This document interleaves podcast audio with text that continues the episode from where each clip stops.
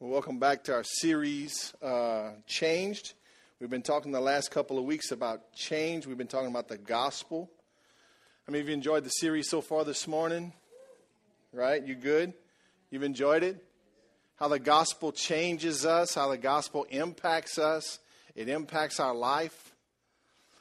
We talk about over the last couple of weeks, just to refresh your memory, we talked about how when you meet Jesus, when you run face into the gospel, something's got to change. Right? That the day you met Jesus, your life should have changed. Now, I know people, you can read in Scripture, there's people that met Jesus and turned around, and the Bible says they walked away sad. Right? So you still have a choice when you run into the gospel. It's how you respond determines where you're going to go. Right? The rich young ruler that walked away sad, I don't know how long he stayed sad. But last week we talked about Zacchaeus. Zacchaeus climbing a tree to meet Jesus. And Jesus came to his house, and the Bible says that Zacchaeus was forever changed. He was so changed that he started giving back all the money he stole. Come on, somebody, that's real change. That's like bills and change. I mean, he's, can you imagine Zacchaeus knocking on your door? What's your first thoughts? Oh, Lord, it's not even the third. The brother's already back. Dang. And you open the door and he's got a money bag. He goes, Look, uh, I'm sorry. I've cheated you. I've stolen from you. And, and I met Jesus. And something about Jesus is just making me come see you and bring my money, bring this money back to you.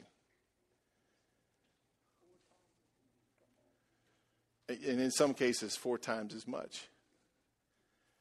If you are the person answering the door, what do you feel like? At first, uh oh, but after he after he says his spiel, after he comes back and he gives you the money, what do you feel like?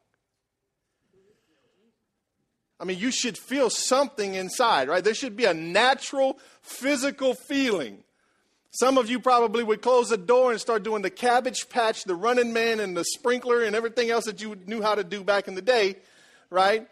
And then your husband would walk in and say, What in the heck got into you?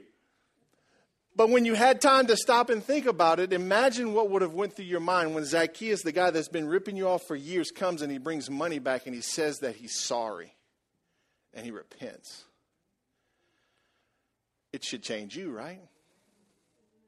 It should build up a curiosity in you, right? It should, especially for all you analytical people. You probably pondered on that for a week or two. Like, what? Why do you think? What would make that ruthless, toothless, no good come and bring the money back?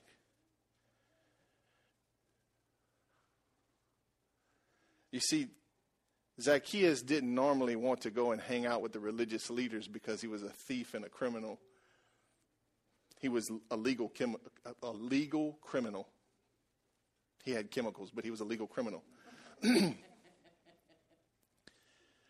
but I, my own opinion, I believe somewhere in Zacchaeus' life, he ran into somebody who was changed by the gospel that built a curiosity in him that made him get out of his comfort zone.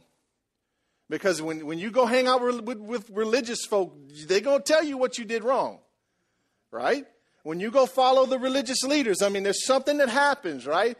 But he got his curiosity so much that he even climbed a tree, the Bible says, to see Jesus. You see how this works? You see how when the gospel impacts you, it can turn around and impact you, that can turn around and impact all of you, even you on the right? Right? The gospel's big. The gospel's important. The gospel is the story of Jesus. And the Bible calls it the good news.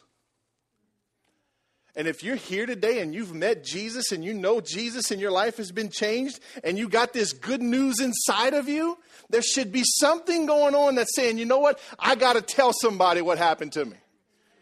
Right? I mean, it's like, it's like a small town like this, and somebody opens up a new restaurant that's actually good. And you go, what do you want to do? If, I mean, you want to be the first one. I mean, some of you are like, you're burnt, so you don't try the new restaurants, you wait for everybody else to go try. But let's just say you step out and you try the new restaurant and it's good. What do you do? Facebook, tweet, text, calling everybody and their mama, right? It's the same way with Jesus. When you meet Jesus and you're impacted by the gospel, it should cause you to do something different. Amen? That's what we've been talking about the last couple of weeks. And, and we're going to continue. This is going to be a series. We're going to, we're going to tackle issues like marriage, how the gospel impacts our marriage, how the gospel impacts our finances. You're going to love this one. How the gospel impacts your work. A couple of y'all got it. Waiting on the Holy Spirit to hit the rest of y'all.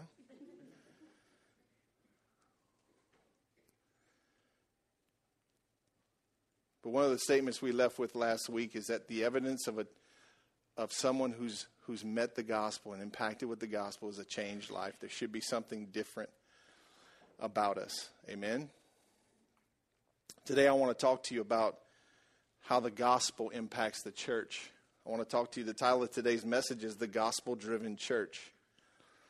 The church ought to be driven by the gospel. Would you say that's a good statement? Would you say that's a true statement? I mean, if anybody is driven by the gospel, it should be the church, right? I mean, it's important. if you go to a church and they're not preaching the gospel, run fast, like a bear's chasing you, right? a gospel driven church i want to show you four points from a gospel driven church the first point is this is a gospel driven church is all about jesus and people not buildings and programs that's what a gospel driven church is it's all about people it's all about jesus if, if you've been to a church where it's about programs or it's about buildings or it's about this or that, then, then maybe they've missed the mark. But the gospel, a gospel driven church, is all about Jesus and people. Some people have made the statement, I love God, but I just don't like people. I'm not going to ask you to raise your hand in fear that I might have to raise mine. Just picking. But I would dare to say if you don't love people, I question whether or not if you really love God. Right? Now, that doesn't mean that at times you don't get tired of people. That doesn't mean that at times people don't get on your nerves, on your last nerve. Right? Some of you got some folks like that. Right? But a gospel driven church is all about Jesus and people. 1 Peter 2 5 says that you yourselves, like living stones, are being built up as a spiritual house to be a holy priesthood, to offer spiritual sacrifices acceptable to God through Jesus Christ. So you yourself are being built up, the Bible says, as a spiritual house, to be a holy priesthood, to offer spiritual sacrifices acceptable to God through Jesus. So you've been impacted by the gospel and your life is now changing. We talked about how in, in, in, Corinthians it says that you've gone from the, the old man to the new man, right? And you've become new and the old man is gone, right? And we talked about how the new man is a process and how you should forever change to be more and more like Jesus. The scripture actually says that we should be changing. It, it's funny because it never says when we should stop changing.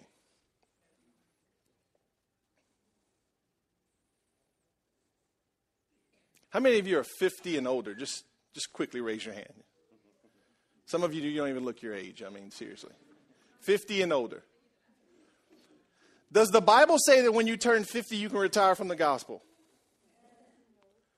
Does the Bible say when you turn 60, you can stop preaching the gospel? The, does the Bible say at any age that you should stop doing something, stop changing, stop becoming more like Jesus? Miss Mary, have you stopped becoming more like Jesus? Thank God. Right? We should never stop changing. Can I be honest with you? There's times I've looked at it and I've gone, you know what, man, I can't wait till I get older and I can just kind of hit the cruise control. I mean, I hit a whopping 40 this year. I know I don't look like it. I still look like I'm 25. Come on. This is your chance to build up your pastor. I might preach a little shorter. I don't know. But I started growing my beard and it's really showing my age. But I keep looking for a cruise control. Is anybody else like that? You just you're looking for a chance to just, you know, I just want to cruise for a while. Mm-mm. I believe God is gracious and He works us as a pay, at a pace, a good, healthy pace, right? But I think we should forever be changing. And the church should forever be changing to be more and more like Jesus. When people come to church, they should, they should see Jesus. When you leave the building and you go to your house, your neighborhood, your workplace, the grocery store, wherever it is that you go, you're still the church right? And you, you should still be driven by the gospel, right? It doesn't change when you leave here today in about 30, 40 minutes. It doesn't change. You can now turn your gospel button off. No, you can't do that. Well, you can, but that's not the way it was intended to be, right? Because we're the church outside the building. And a gospel driven church is all about Jesus and people. We love the world because God so loved the world that he gave his only son. That's what we want to do is we want to give away Jesus to people that don't know him. We want to impact others with the gospel. Right? That's why we plant churches. That's why we continue. That's why we're on September 14th, we're launching our, our Crowley campus is because we want to impact the, the, the, city of Crowley, but not just the city, the whole area, the region around Crowley. We want to impact them with the gospel. We're not going in saying that nobody else is doing that. We're just going in and saying that this is what God's called us to do. Because you know this, or you should know this, that if everybody in Eunice showed up for church today, there would not be enough buildings to hold them. Much less the people from Mamou and Lost Meg and Basile and all them other names we can't pronounce. Prudom. Right? But God's called us to plant churches, so we're a church planting church. And we plant into other cities, and we're going to continue to plant.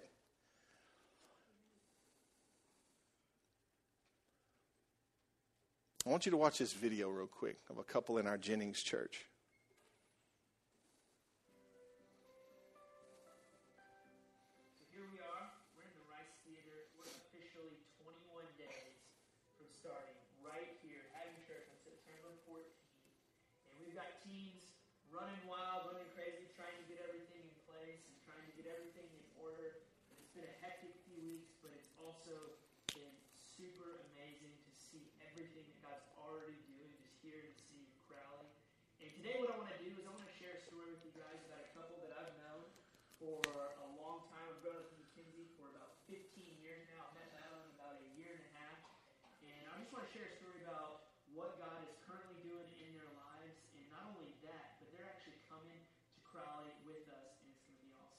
You and I have known each other for a long time. We go way back. We've known each other, what, 15 years or so? We grew up together. We lit things on fire together. We've done some crazy stuff. And here we are. We're about to plant a church in Crowley. You guys are going to be an instrumental part of that. I mean, did you ever think that that day would come? No, no, not one. No. That's pretty crazy, isn't it? It's pretty awesome. What are, what are you excited about? I'm excited to see people being led to Jesus and see my wife lead people to worship and it's going to be an awesome, awesome adventure. I remember about a year and a half ago, I was kind of starting to build a band, and we needed a keyboard player. And so Mackenzie, at this time, you guys were dating. He's like, dude, my girlfriend is super awesome at keyboard. And at this point, I'm looking for anybody. I'm like, anybody can just play one key, and put him on there. And um, he tells me about you. So I call you. You come up. Uh, you both came up throughout the week did some songs, and I'm like, awesome. And I pretty much said, hey, would you play this weekend? And that weekend actually happened to be Easter weekend. Yeah. So tell me about that a little like bit. Like I had to go. This is like my the Easter that I was been there. So I don't know any of these people. But when we went, we sat in the back by the sound stage. Like, I'm such like a shy to myself person. Then you were like, "Oh, why don't you play this Sunday?" And then like two days later, Mackenzie was like, "Did you know that Easter is like the Super Bowl Sunday of our time?" And I was like, "Oh God, what am I supposed to do?" In the very beginning, Madeline was super nervous, anxious about getting in front of people, and worried about different things. I mean, what were some of the things that you had to encourage her? Mainly on Sundays, it was just I'd have to tell her that you know it's not about her and it's not about anybody judging her or anything. It's just going to be about God using her and His talents that He's given her. And that you know once she got up there and started playing, that you know worship was going to flow out of her because she has a gift, and then it's going to get easier. And just after Sunday and Sunday after Sunday, it got better, and, and eventually now she's very little encouragement, even though you know sometimes she still I'm still so petrified. she still does sometimes.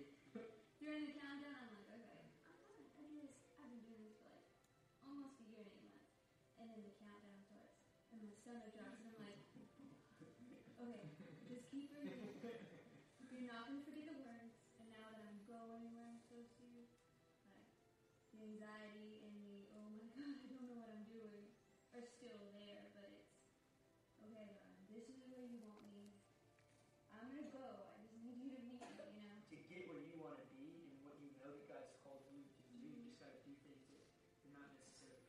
Is that why you would say that you're coming to Crowley? Oh yeah, definitely. Like there's definitely a longing and a desire to lead worship because like like singing and worshiping and being able to hear the whole congregation sing and know that God pouring through me. You know, it's not me, but knowing that God is using me to help bring people closer to Him and help Sure. people deal with this is the most incredible feeling. Mackenzie, you've grown up in the Jennings Church for as long as I've known you. Yeah, just as long, almost since the beginning. That's been your, your church family, your church home. And so you guys stepping out, coming to a new city, a completely unfamiliar place, with people you don't know, um, doing things that you've never done before. Like Madeline, I mean, you're doing something that you've never done before. Like you're gonna be leading, you know, not just singing, you're leading. And so, one, we're super, super proud of you guys and excited. And I think also it's just an incredible testament to it doesn't matter how old you are. Like I think a lot of times people allow an age to limit what you can do and what God can do through you. I mean, you're what, 22? 22 years old, you're leading worship. If you could have people specifically pray for you um, about you going into leading worship here, what, what would you want them praying for you about? Um, probably definitely confidence. Um, you know, the closer we get, I definitely feel like, you know, when the enemy starts to whisper, you're not good enough, or you're too sick, or you don't know what you're doing. You know, and it's not like it's just those little whispers and those little words of doubt. So just, I guess, like protection from that Sure. and just um, the ability and the wisdom to know what God wants me to do. If you've been praying for us and really trusting and believing that God's going to do an incredible work here in Crowley, we just want to say thank you. Um, we feel your prayers, literally. Um, we feel that you guys are with us and staying with us. It's just such a blessing to have Jennings and Eunice be totally behind us and encouraging us and supporting us.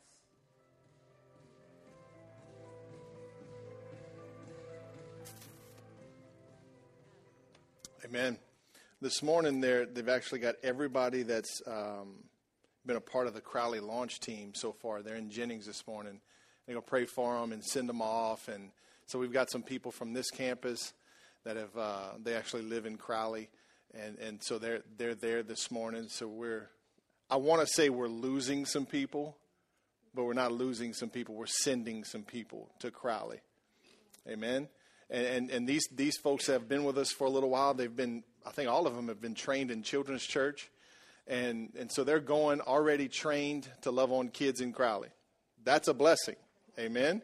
I mean, that's awesome that you can do that. That we, as, as a church, I mean, there's a bunch of people coming from Jennings. We're sending out about five or six from Eunice. And so there's a collaboration of about 40 to 45 people that are going to be there to launch the church.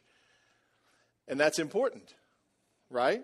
These are people that have been impacted by the gospel, that their lives have started to change, right? They, they've, they've started to be, be trained, they've started to be disciplined, they've started the process of walking with God. The new man has begun, the new life has begun, right? And it's going to continue in Crowley. And So they, the, the scary thing is, is that most of them are new, new believers.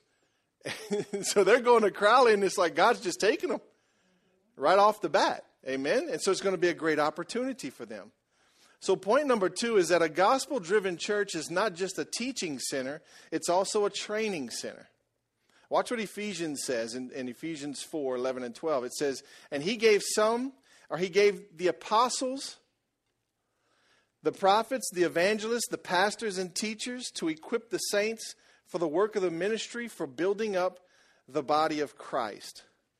We're supposed to be training you. The job that, that the Bible describes, my job is, is an equiper. I'm supposed to equip you, and you're supposed to do the work of the ministry. How many of you come from a church where the pastor does everything? You, you can raise your hand so you won't get kicked out. How many of you come to, from a church where, where the pastor had to always be at the hospital? The pastor had to always visit the sick right? The pastor always had to go and visit the new people. How many of you grew up thinking that? You know, the Bible actually talks differently than that. The Bible says that, that the, the job of the pastor, the shepherd, is to shepherd the people, but to equip them to do the work of the ministry.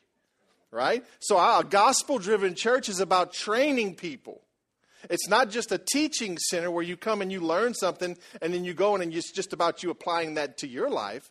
It's that you take what you've learned and you go out and you, you implement that into the world around you. Is this making sense? It's a training center. A religion centered church says that you fill the stands and you watch the pastors play the game. A gospel centered church says that you're on the field and the pastors coach you in the game. You know what's cool about this out- outreach we did two weeks ago was that I wasn't really the driving force. Now, me naturally, I'm I'm a jump in and take charge kind of guy. I I have I got to make myself sit down and watch. You you with me? I mean, I I want to. I just I like to be in charge. control freak. I just I said it. I feel a whole lot better now. I just, I really do. I'm I'm a control freak. I mean, I want to control everything. Right? But the outreach we did was I just I was just part of the team. I mean, I had all the plans. I was going to cook. I was going to do all this. Mr. Dale came and, and Derek came and, and, and Chris came. And then and finally, I just, I saw these guys are better at this than me. So I just backed out. I just kind of slowly slipped out the back and I let them deal with the food. And they did a great job, right? That's the way it's supposed to be.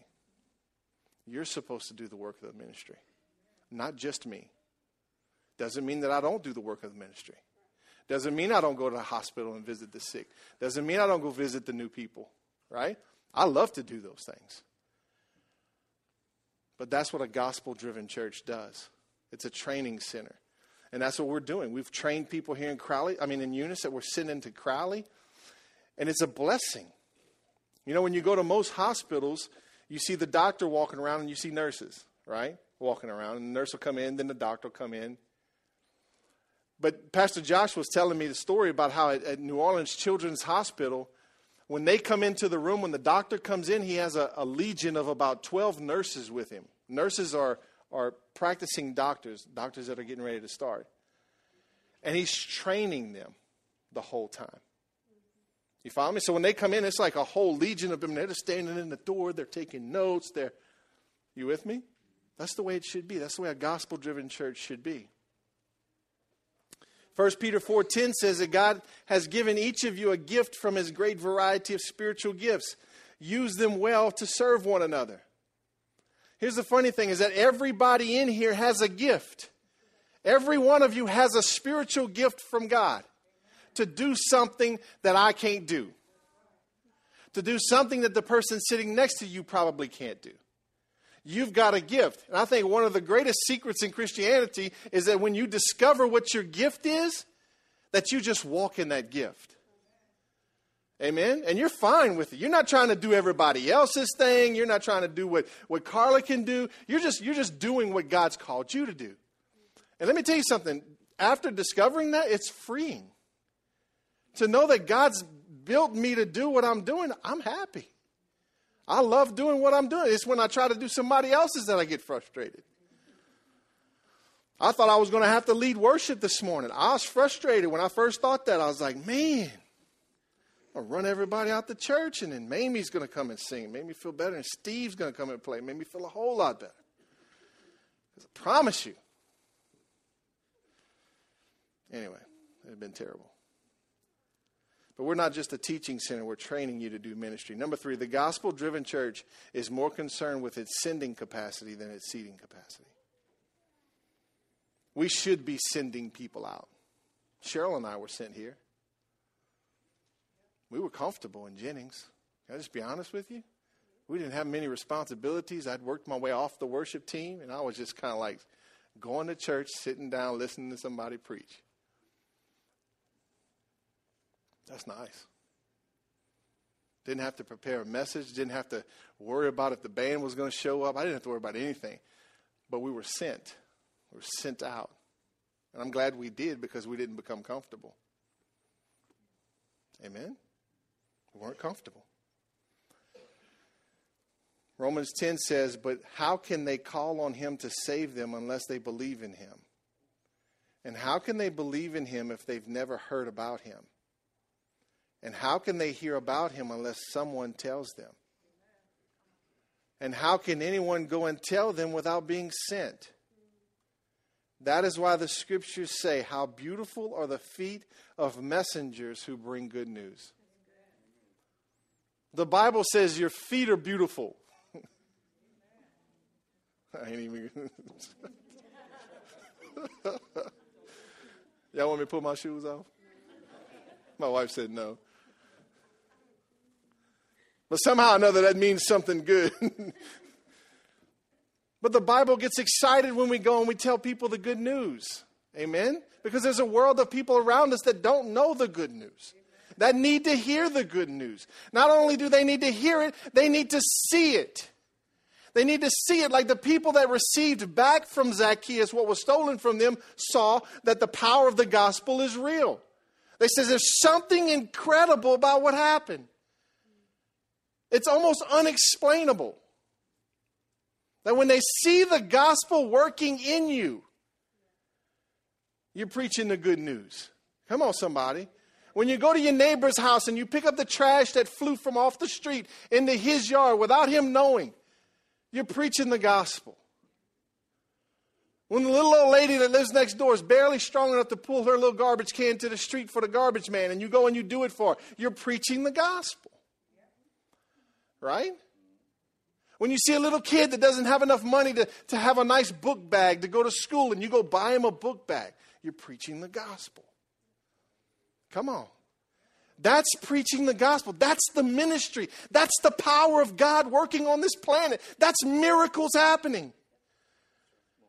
Sometimes we get so excited about things happening inside the church and, oh, I had this feeling. And then we leave here and we forget that we're the gospel. When it should really be happening outside these walls. Where you should be running into people that God set up to be in your path and you bless them with the good news and you act upon what God's stirring in your heart and things change.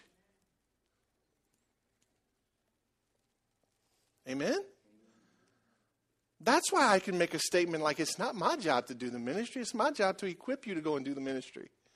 Because that's the way it's supposed to happen, because I can't reach who you reach.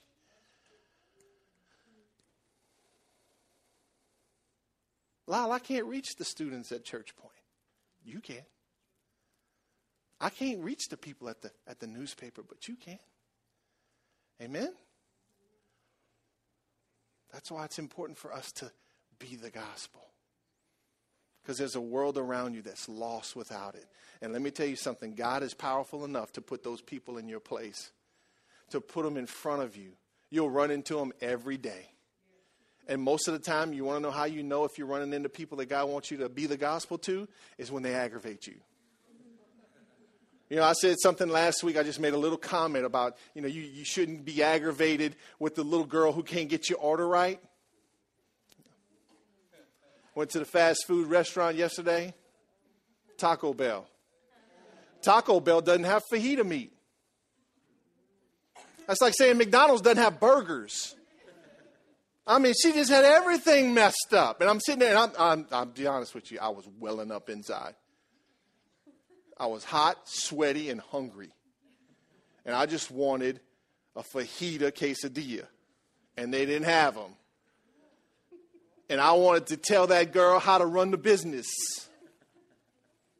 But I didn't. Praise God. And I tried to get this under control before I got around to the thing. I tried to hold my voice down. Said, Thank you. God bless you. May the Lord be with you. And may you get some dig on for you to meet.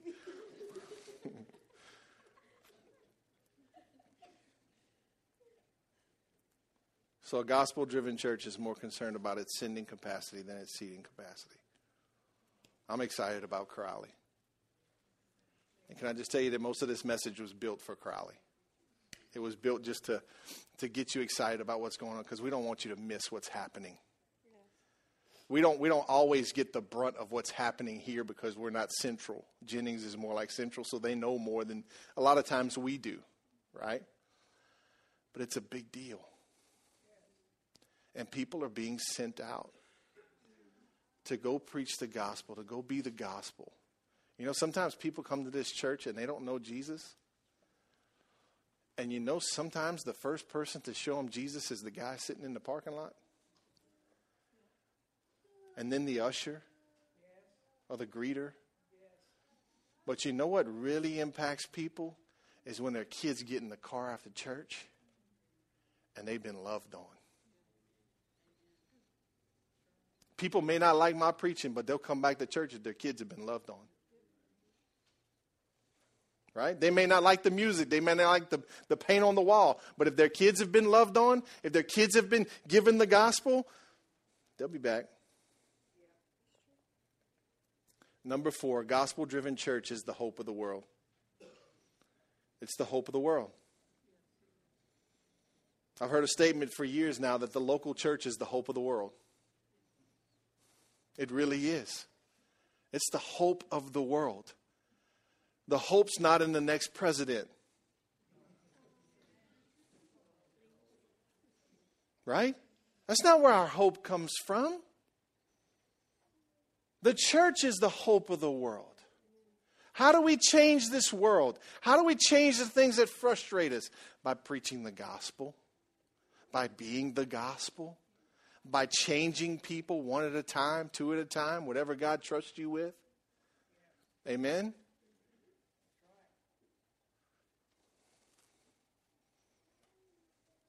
Remember one time I was frustrated with my job and I wanted to quit. I actually did quit, but God sent me back the next day of all things. I was like, come on, God. And so I quit my job and I, I'm eating supper with my wife, and God says, go back. What?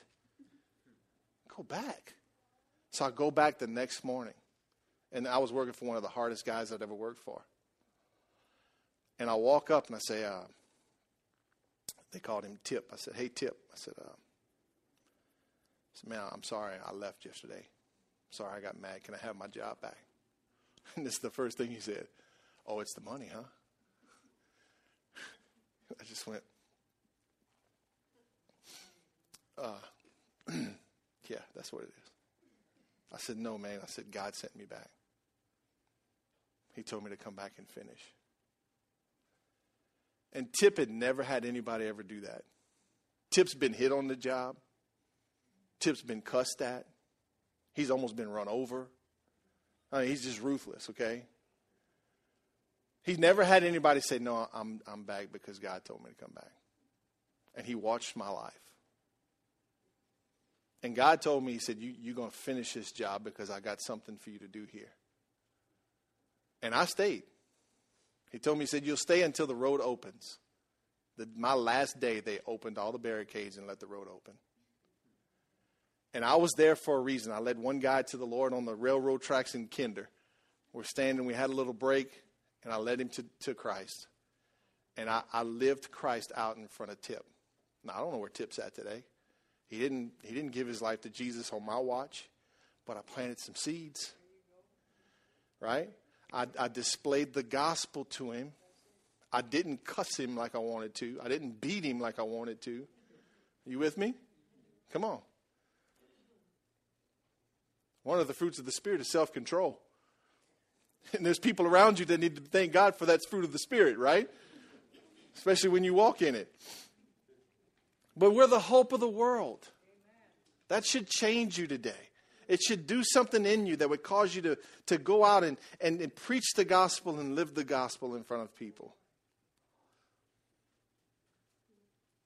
So here at our Savior's Church, I'm going to finish up with this, and maybe you can you can go play. Here at our Savior's Church, we want to be a gospel-driven church, where we're interested in people and Jesus before we're interested in anything else. We want to make sure that we're, we're living Christ out in front of others, that we're preaching about Jesus, that we're sharing Jesus, and that we're also loving people and reaching out to people. So, our vision is to reach people and build lives. That's what we're about. It's all about people. And it's it, this is the fun. This is the thing I'm learning about ministry. It's about people. Any person that God sends your way. Because some people want all the all the good looking people in town to come to their church. Uh, we have them, all right. I don't know how I'm gonna get myself out of this one. Let's pray. But we just want to love people. Any people that God send our way, we just want to love them, right? And then God will trust us with more. And so I believe that for, for this campus right here is that the more and the better we take care of the people that God's given us, the more God will trust us with. Amen? So, my challenge to you this week is to go and live the gospel. Make people curious about you. Make them ask the question, what's changed them? And it doesn't matter what age or what stage you're at. People need to see that you're still in a living relationship with Jesus and that He's alive inside of you. When your hair turns gray, you still got something going on. Amen. You still got a little fuel in the tank. Come on. Too many people retiring these days, too many people dropping out. They say that, that the American church is dying at a rate that it's never died at before. People between the age of 18 and 30 are dropping out of church like they've never dropped out before. And you know what they say the biggest reason is? Is because they're not being used. They're not being used. They're like, okay, I mean, because think about it. If I, if I don't challenge you to go out, if I don't create an opportunity for you to go and reach out to other people, what does it get? It gets mundane. I mean, this right here can get mundane, right? It can get routine. And I don't ever want to be that. Amen? Because it's not about this right here. This right here needs to be an explosion of what's happened out there all week. Right?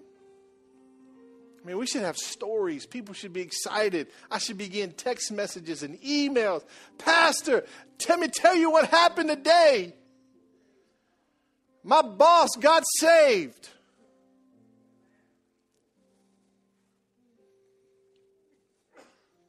The little girl at Taco Bell got saved. And they got some fajita meat. Praise Jesus. Come on, I want to hear stories like that, right? I don't want to be mundane. Dear goodness, we're the living church.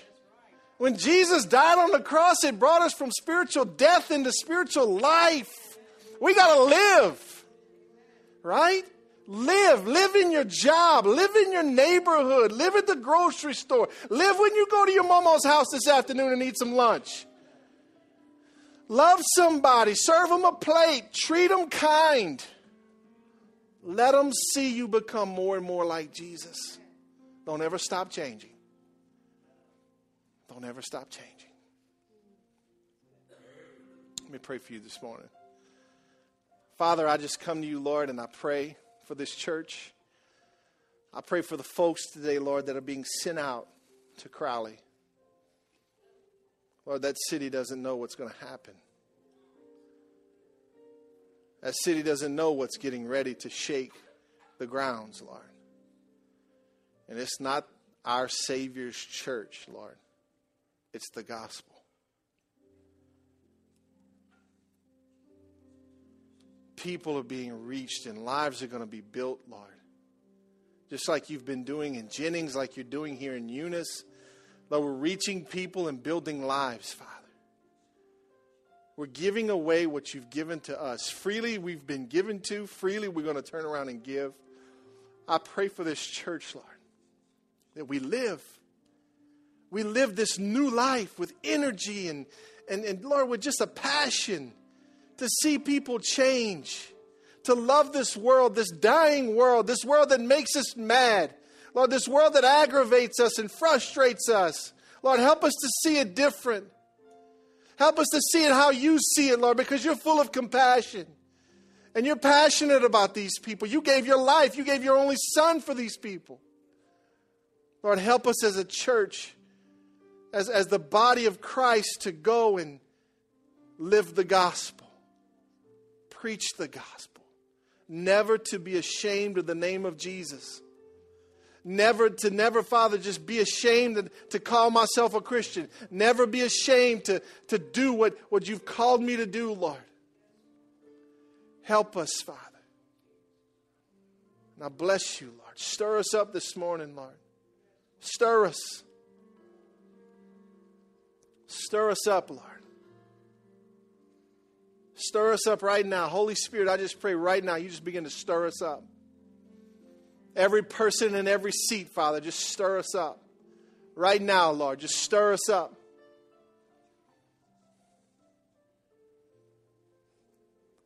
You've not called us to live a mundane life, Lord. You've called us to live a life on fire, a life full of life. Stir us up. May we never retire from the gospel. May we never retire from your kingdom's work. May we never lose the flame. May we never, Father, just give up. Stir us up, Lord.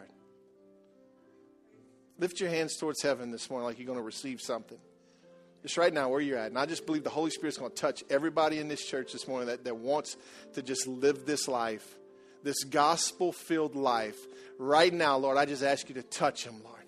Just touch them right now. Fill them with your spirit. Give them fresh fire. Set them on fire. Lord, put a new energy in them. Put a new gospel in them. Lord, stir them up. I pray that, Father, we continue to become more and more like you, Jesus. That, Lord, we don't ever stay the same. Change us, Lord. If anybody's stuck today, Lord, kick them out the mud. If anybody's just, just kind of spinning their wheels, Lord, push them this morning. If anybody's scared, Lord, just be with them and encourage them, Father, this morning. Doesn't matter where you're at, doesn't matter your stage. Jesus wants to use you to reach this lost and dying world. And I want you to say this with me, if you only if you mean it. I want you to say, Use me, Lord. I want you to say this stir me up, Lord. Breathe new breath into my lungs. Set me on fire, Lord, with an unquenchable flame. Stir me up, Lord, and run me into lost people. Just run me into them. I just pray this church this week, Father, we just have head on collisions all week in the Spirit. And Father, you run us into lost people. Father, you run us into dying people. You run us into other believers that have their flame is just barely hanging on. People that have met you and their life was impacted, but it became mundane. Run us into those folks, Lord. And I pray that, Father, when we bump into them, something will transfer. So, Lord, I bless you this morning. I thank you for your power. I thank you for your might. I thank you for your love and your care for us. You love this dying world, Lord. You saved me to go save others. You rescued me to rescue others. You called me out to call others out, Lord.